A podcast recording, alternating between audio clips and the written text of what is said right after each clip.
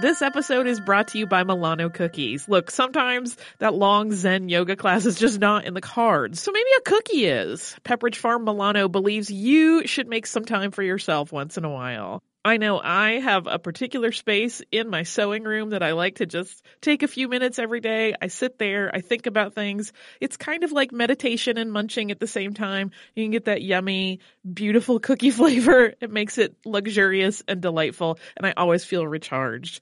Milano cookies are truly a treat worthy of your me time. They're delicate and crispy with luxuriously rich chocolate in the middle. You really want to keep these just for you. So remember to save something for yourself with Pepperidge Farm Milano. Hey, it's Laura Wasser, host of the All's Fair podcast on iHeartRadio. I'm a family law attorney, which is really a euphemism for a divorce attorney, and I've been practicing for over 20 years. I've learned some very interesting things along the way, and I can tell you that when dealing with matters of the heart, rules seldom apply. With advice and anecdotes from many of my friends, some of whom may be celebrities, as well as the best legal, financial, and mental health professionals in the country, our goal is to educate, enlighten, empower, and entertain you on the way to a better understanding of how relationships work. iHeartRadio is number one for podcasts, but don't take our word for it. Find All's Fair with Laura Wasser on the iHeartRadio app or wherever you get your podcasts. Welcome to Stuff You Missed in History Class from HowStuffWorks.com.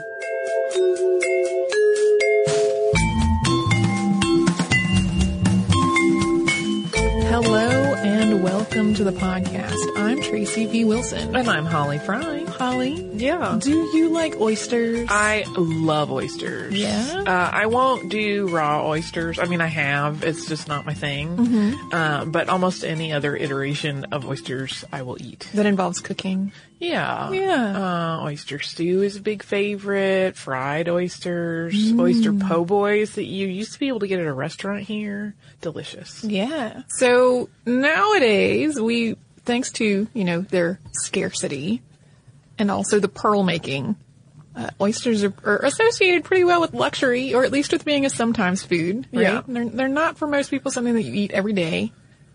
Uh, and that pearl association is a little off because most pearls are cultured now, but still. I'm having a flash to the um, Japan Pavilion at Epcot. You know that big department store they have in the bottom? They have like a little oyster tank where you can pick your oyster and pop it open and maybe there's a pearl inside. Yeah. And it's a big excitement when people find a pearl. They like clap and ring a bell. That is super fun. So, like with many scarcities, this one is completely man-made. Uh, before the 1800s, oysters were plentiful in North America. But in the years after the Industrial Revolution and the Civil War, the oyster supply became so scarce that people actually turned to oyster piracy.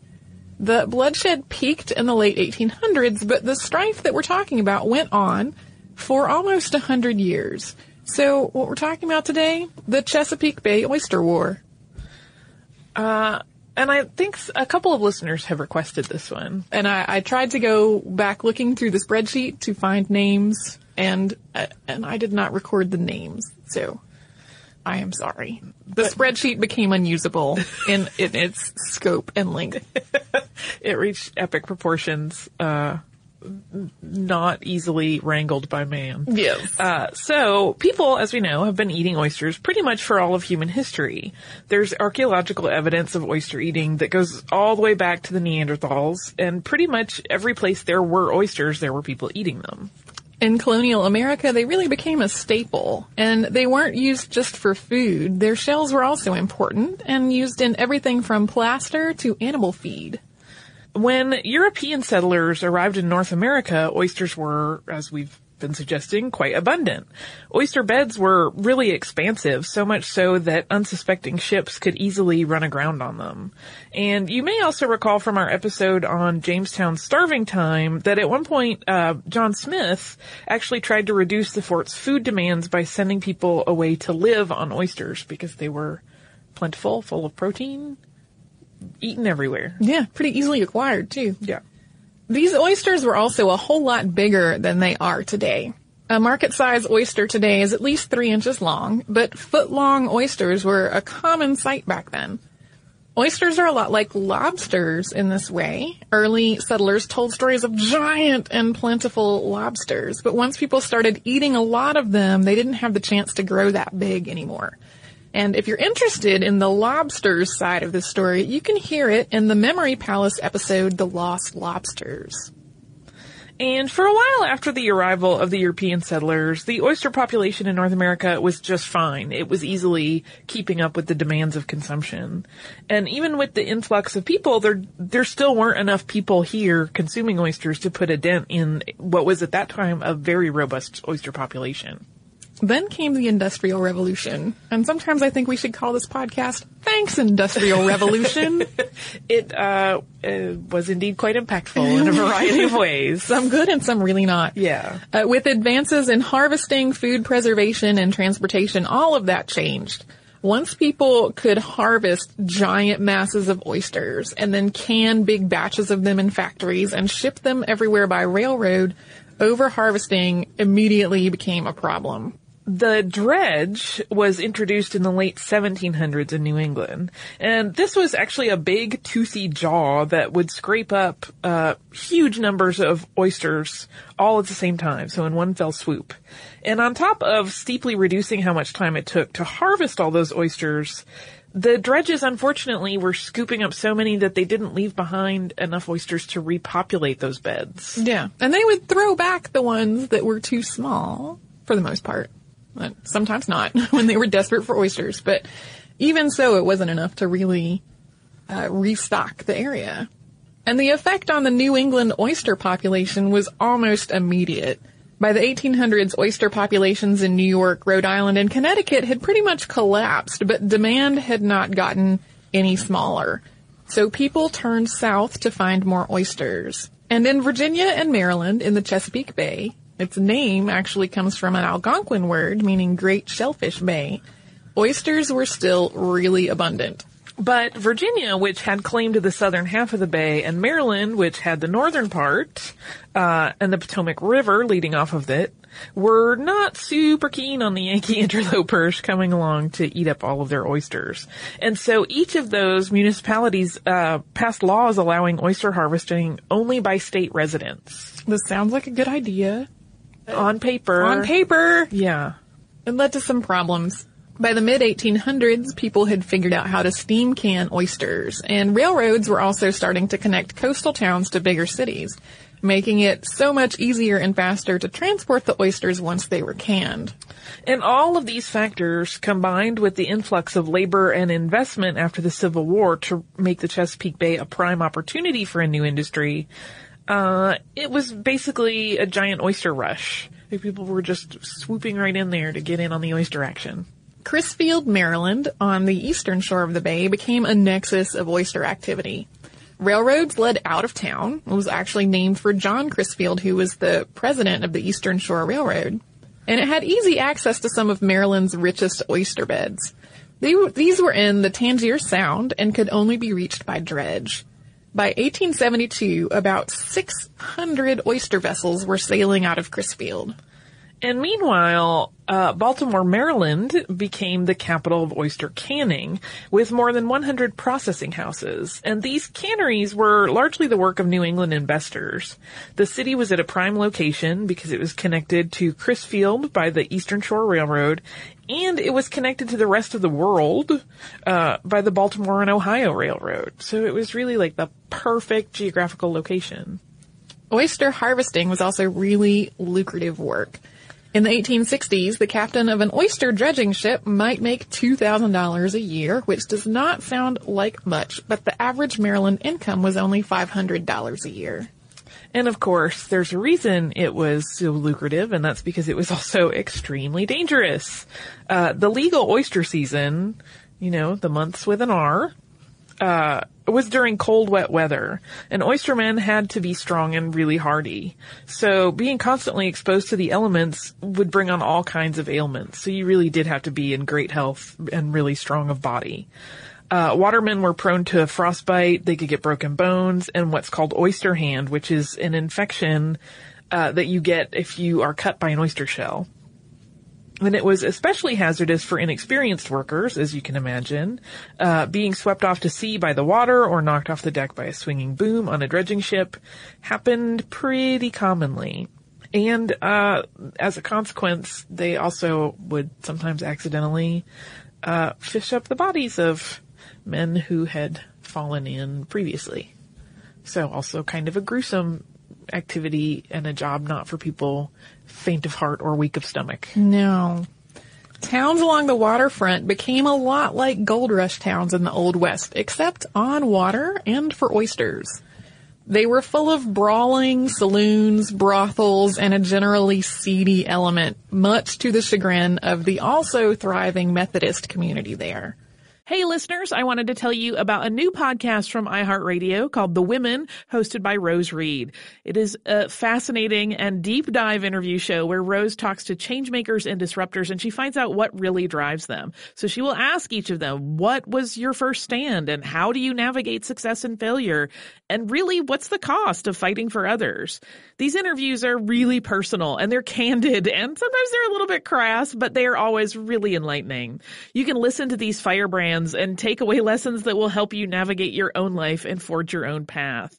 The debut season includes women like Valerie Plame, the former CIA agent who is now running for Congress, and whistleblower and pediatrician Dr. Mona Hanna-Attisha, who exposed the Flint water crisis and became the center of a swirling, swirling amount of problems, uh, and the legendary Buffy Sainte-Marie, 60s songwriter and activist. Uh, I have personal interest in this show because I adore Rose and I executive produce it, and I think you're really going to enjoy the way that she gets into these conversations that feel like two friends talking, and they are an absolute delight. So subscribe to the women on the iHeartRadio app, on Apple Podcasts, or wherever you get your podcasts. Hey, Holly, we have some exciting news. Yeah, I am wildly excited, and uh, people will have another opportunity to watch me cry at art. Yeah, you sounded so calm, and it's not a calm situation at all. Uh, our trip to Paris last year was really successful, so we're doing another similar trip this year, but this time to Rome and Florence. It's May 14th through 21st, 2020.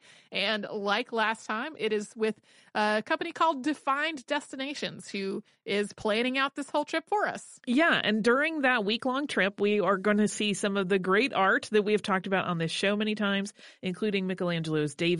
We are going to go to Tuscany. We're going to visit St. Peter's Basilica.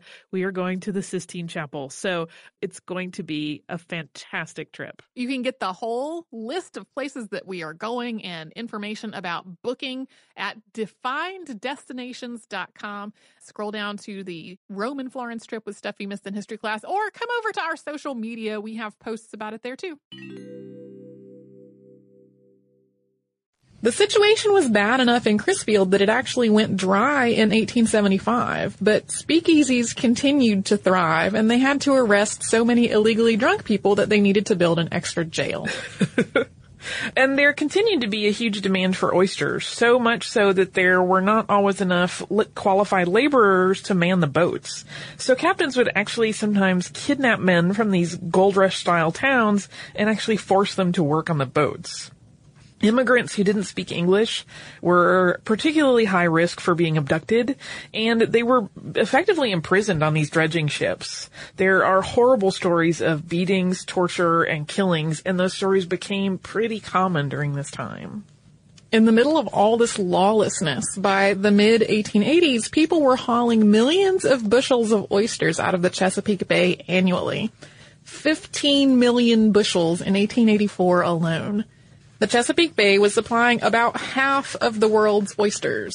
But of course, just as claim jumping plagued the West during the gold rush, tensions ran high among multiple factions during this oyster boom.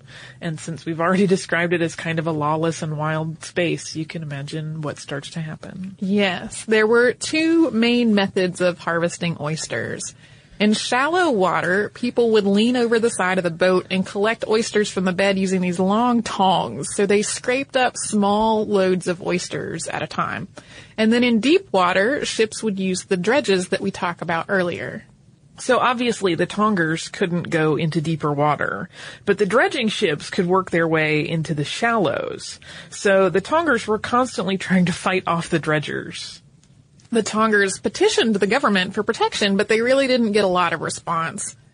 Uh, as continues to be the case, uh, some people felt like it was the people with the most money and the biggest ships that were getting the most attention. So the Tongers armed themselves. And it wasn't just the people who were out on the water. Coastal towns had to arm themselves too. By 1871, Tongers were regularly firing on dredgers that worked into their territory. And on top of that, Virginia and Maryland could not agree where the state line was, nor could they patrol it adequately. So when it came to the areas closest to the state line, the Maryland and Virginia oystermen were also fighting. They were at each other's throats. And sometimes there were even disputes between oyster harvesters from neighboring counties. So it was kind of a free-for-all of people with various issues all going at it in the Chesapeake Bay. Yeah. With all the fights between the Tongers and the Dredgers, and between Maryland and Virginia harvesters, things got bloody fast. People who were in one way or another on the wrong side of oyster law became known in the news and to the rest of the population as oyster pirates. Apart from all of this violence, uh, all this aggressive harvesting was really damaging the oyster population. So by the mid 1860s, just about every jurisdiction had put some laws into place to try to protect the oysters from being harvested to extinction. So, uh, regulations like what sizes of oysters could be harvested and when. And there were also taxes imposed on the oyster harvests, but the enforcement was not really, uh, there. It was pretty lax. Nobody was really willing to take up the political risk of dampening the oyster trade, which was so um, lucrative and with such a vast network of waterways to monitor, there really wasn't anybody with resources to do it anyway. So they passed laws, but they were really just on the books and not so much in practice. Yeah. Maryland formed an oyster police force in 1868. It was commanded by a man named Hunter Davidson, and he patrolled in a steamboat named Leila, which was a decrepit tug from the Civil War. But he only stayed with it for a handful of years. Uh, the oyster pirates outnumbered him and had much better, nimbler, faster ships. He would actually use a howitzer to try to sink illegal vessels, and that did sometimes work. Uh, and he set armed blockades at the mouths of some of the most highly contested waterways. Neither of these was a popular move, to the surprise of no one. uh, at least once, somebody tried to assassinate him. Oyster pirates boarded the Leila in the middle of the night on January 28, 1871, where he was asleep in a locked cabin. When the pirates started struggling with the door, it woke him up and gave him time to grab a revolver and defend himself. So the assassination attempt was not successful, but he did not stay on the job too much longer after that. The Maryland government added more ships and staff in 1870 following a number of rather unflattering articles about how many bodies had been washing up on the shore. So it actually did become a slightly more effective force in 1871. The dredgers actually began to claim that law enforcement was targeting them unfairly for minor or even non-existent infractions. And Virginia kind of lagged behind this enforcement effort. A financially strapped state government had sold the three vessels it used for maritime police work in 1875, which left it no real way to enforce any of the laws for several years. By the late 1870s, things were really becoming dire. In 1878, Francis Winslow, who was a former Navy officer, actually conducted a survey of the bay's oysters and documented uh, that harvesting was vastly outpacing the oysters' ability to reproduce. And at this point, both states started to get much more serious about trying to conserve and to stop the piracy. Like once they realized this business was going to completely dry up if they didn't get on it, Yeah. suddenly everybody was a little more motivated. Between 1882 and 1885, William Evelyn Cameron, who was the actual governor of Virginia, personally led a series of anti-pirate attacks up the Chesapeake through Maryland to the mouth of the Rappahannock River. He had a military background and had been a captain in the Confederate militia, and he had taken a serious wound at the Battle of Second Manassas, also known as Second Bull Run. He led a small flotilla of heavily armed ships under the cover of night in an attempt to stop the piracy. In his first raid in 1882, he had his fleet sail in a formation so that it would look like a tug was pulling a disabled freighter. So they kind of arranged themselves in a disguise, which is really fun to think about. Uh, he managed to capture several illicit dredgers this way, and their captains and crew stood trial and had their boats and gear confiscated. The governor did, however, eventually pardon them. This is really a best of both worlds situ- situation for Governor Cameron. He had showed himself to be brave and daring and getting something done, um, but then he didn't actually punish them too harshly. Uh, and they had the sympathy of a lot of voters, so he kind of satisfied all of the people at that point. He got Yeah. a, he got a boost in popularity off He of it. had his cake and ate it too. He I think. did. That's pretty smart. It only happened once. you can't keep pulling those because then people start calling you wishy-washy. Uh, the boost of his popularity, of course, quickly faded, and the dredgers went right back to dredging. The raids he led after that point weren't nearly as successful, and they actually became the target of ridicule. There was even a comic opera at the Norfolk Academy of Music that was performed about the whole thing on April 3rd of 1883 called Driven from the Seas or Pirate Dredger's Doom. Although Governor Cameron's administration became kind of a shambles, in March of 1884, Virginia enacted a bill that established a board on the Chesapeake and its tributaries, which created and funded an actual naval force to protect Virginia's oyster interests. Virginia had steamers patrolling the bay by December of that year. And in its first year of service, the aquatic police force created by the board had actually apprehended 61 illicit oyster vessels. And with that enforcement in place, the state's tax revenue from oysters magically started to climb again. Law enforcement also became a much bigger focus following the murder of Otto Mayer. He was a German immigrant and he was killed in 1884. He had been beaten daily and tortured aboard the dredging ship Eva. Two of his German shipmates reported what had happened to the German consulate in Baltimore once they returned to shore. And at this point, since it was basically an international incident, uh, the effort to get things under control really started in earnest. But unfortunately, those efforts were hampered by the ongoing tensions between Virginia and Maryland.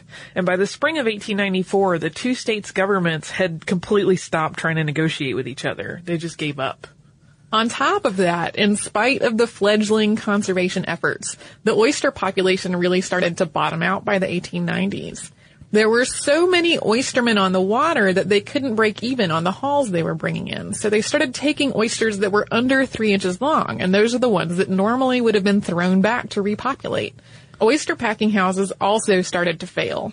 Since oysters are, of course, filter feeders, water quality in the bay plummeted as well. And this was a downward spiral since the dirty water was also harder for oysters to live in. A lot of things changed after the turn of the century. In 1906, the introduction of gasoline powered dredging equipment made dredging possible with less manpower. So that cut out the need for, to force people into labor while also, of course, putting some people who chose to do work out of work. By the 1920s, the annual oyster yield had dropped from that impressive number of 15 million bushels from the 1880s to a mere 3 million annually. So that's a very significant drop off. And in spite of there being so much less oyster, you know, boon to, to, to haul in, over. Tensions continued on and off for the next 30 years. In 1942, a new oyster bed was discovered on Swan Point up the Potomac River from the bay in Maryland. And law enforcement had real trouble keeping poachers away from that area because a lot of Maryland's boats at that point were engaged in World War II. Poachers from Virginia that were known as the Mosquito Fleet would cross the state line to plunder oysters and then run from the police in high-speed boats. The last bloodshed in the oyster wars was in 1959 when a Virginia man named Berkeley Muse was shot by police after harvesting oysters from the Potomac in Maryland. He died from his injuries. Um, uh, at that point, there was uh, there were a lot of people who just called this out as absurd. The the the refrain was kind of, "It is 1959. We should not be killing people over oysters." Yeah. Virginia and Maryland were at this point already uh, trying to work out their oyster differences, and so Muse's death, uh, as Tracy said, kind of put that into high gear. They started negotiating in earnest again, and eventually a six-member bi-state commission actually worked out an agreement, uh, which is called the Potomac River Fisheries Bill. And that agreement made it to the ballot, it passed the popular vote, and it was eventually sent to Washington for congressional ratification. John F. Kennedy signed it into law on December 5th, 1962, at which point then governors Tawes of Maryland and Harrison of Virginia met and had a seafood lunch with oysters to celebrate. But unfortunately, the oyster population in the bay has continued to fall, uh, especially following new diseases appearing there in the 1950s and 1960s, and it uh, really bottomed out in the 1980s. Today's harvests of native oysters are less than 1% of what they were at their 1880s peak. However, the 2012 Fall Oyster Survey reported a 93% survival rate among the state's oyster population, the highest it has been since 1983. So things are maybe starting to look up a little for native oysters in the Chesapeake Bay. And uh-huh. also no one is killing people over them anymore. I, it kind of makes me want to not eat oysters for a little while. Like I'm doing my part. Well, and Back the- oysters. so many, so many seafoods that I love to eat so much are uh, are in some way or other uh, a conservation problem. I think it's the Monterey Bay Aquarium has that seafood watch program where you can look up and see whether the seafood that you are eating is sustainably harvested or not, which is Yeah, pretty cool. I think they're actually working in conjunction with other aquariums. Like, Yeah. a lot of aquariums have banded together to kind of fund that initiative and promote it. yeah, I think they're sort of just the spearhead of a much Yeah. bigger effort. So yes, oysters are delicious. Not worth killing people over. Yeah, although I'm, uh, you know, if it were your only livelihood, I can understand how it could escalate. I still don't think you should be doing that, obviously, but you see, you know, how Right. these things happen very quickly. Uh, money Yep. kind of all comes down to it. There's a city far away, A fiction podcast the richest, most powerful place on earth. on an epic scale. Tumanbay. Tuman Bay. Tumanbay. A vast empire threatened by rebellion. Power is everything. Power gives everything. We have to get away from this place, or we will die too.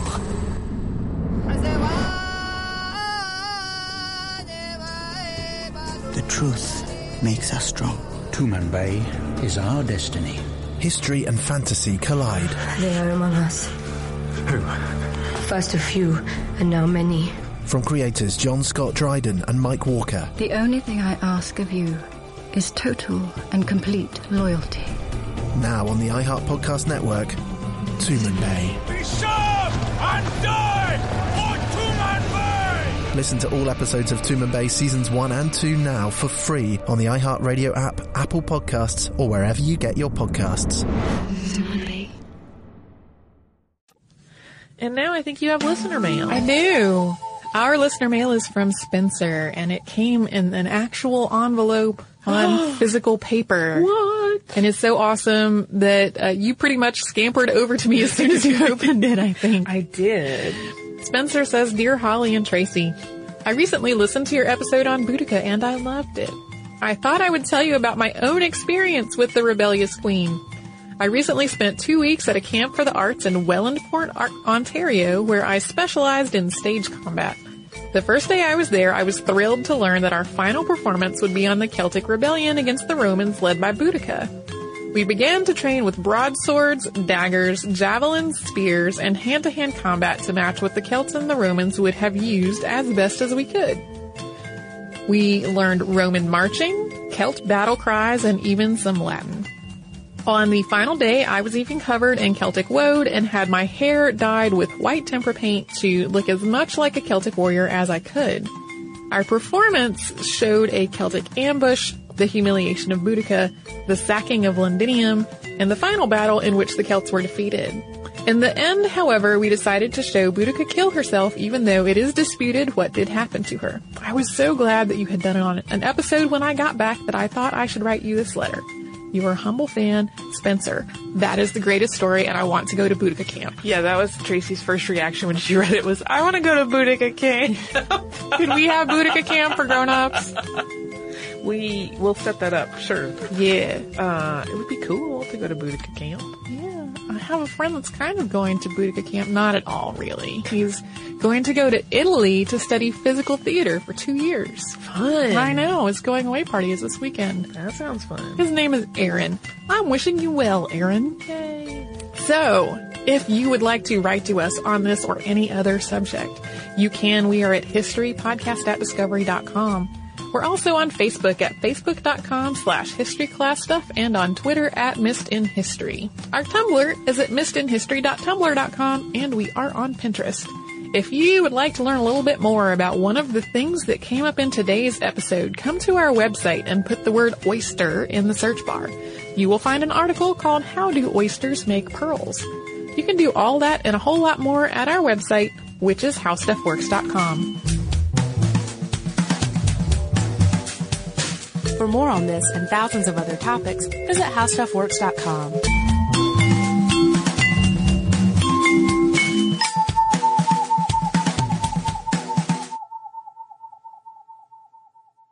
Netflix streams TV shows and movies directly to your home, saving you time, money, and hassle.